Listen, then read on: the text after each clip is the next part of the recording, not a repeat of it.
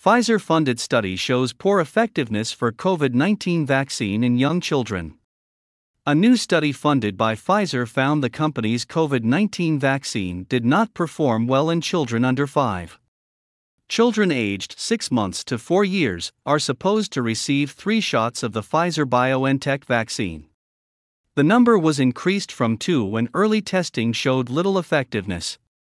Three doses of the Pfizer vaccine provided little protection against emergency room visits, urgent care encounters, or outpatient visits, according to the new study. Researchers with and funded by Pfizer analyzed records from Kaiser Permanente, Southern California.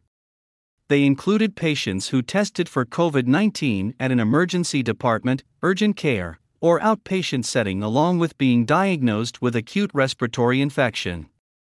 The date range was July 23, 2022 through May 19, 2023.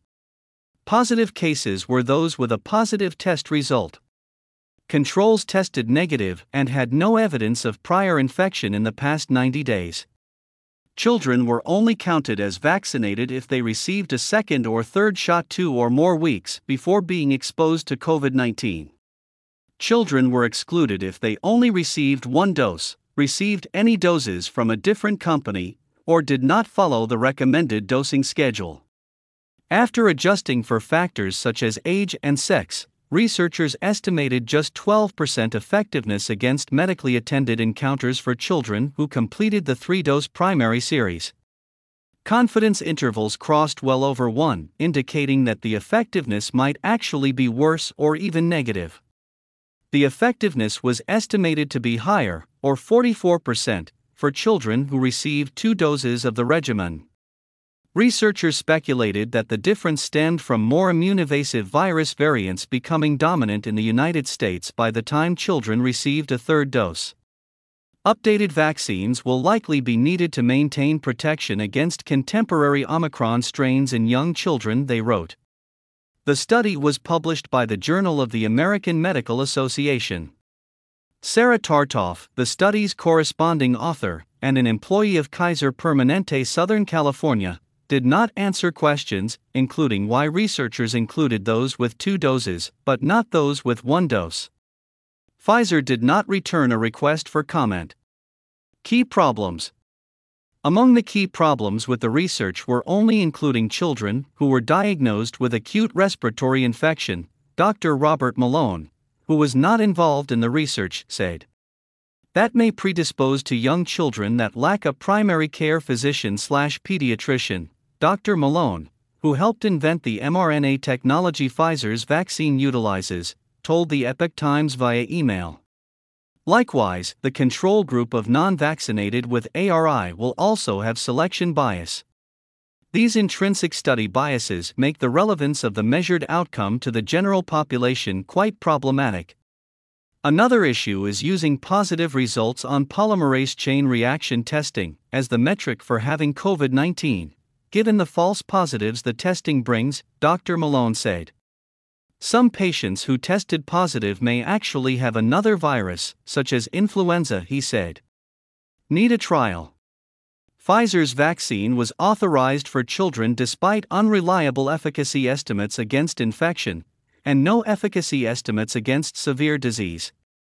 The newly reported results are based on a test negative design, which is inappropriate for measuring effectiveness, said Dr. Jay Bhattacharya, professor of health policy at Stanford University. The design starts with children who are already seeing a doctor and then makes strong and unsupportable statistical assumptions to derive the probability of seeing a doctor for vaccinated and unvaccinated children, Dr. Bhattacharya, who was not involved in the research, told the Epoch Times via email. What is needed to answer this question without bias is a randomized control trial. I am shocked that the FDA has not asked Pfizer and Moderna to conduct such a study, he added.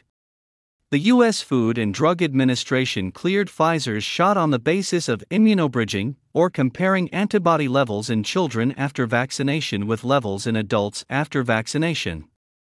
Antibodies are believed to protect people against COVID 19. The authorization has been the subject of protests, including a complaint that said the FDA violated its own standards with the clearance. The FDA this month cleared new vaccines from Pfizer and Moderna for children. The only trial data was from 50 people aged 12 or older who received Moderna's shot. The U.S. Centers for Disease Control and Prevention recommended the shots to all people aged 6 months and older. CDC data CDC data presented on September 12 showed that both the Pfizer and Moderna vaccines failed to provide much protection to young children. One dose of Pfizer's vaccine provided just 8% protection against emergency room and urgent care visits beyond 13 days, while two doses provided a peak of 44% protection, according to the data. A third dose provided 71% protection between 14 and 59 days, but the shielding plunged to 16% after two months. A two shot primary series of Moderna's shot initially provided 46% protection. That shielding dropped even lower, to 24%, beyond 60 days. The World Health Organization considers 50% as adequate effectiveness for vaccines. A single dose of a bivalent shot, introduced in the fall of 2022, boosted protection to 61%, but no estimates were available over time, and the estimate was based on just eight vaccinated patients who tested positive. This imprecision indicates that the actual could be substantially different, the CDC said.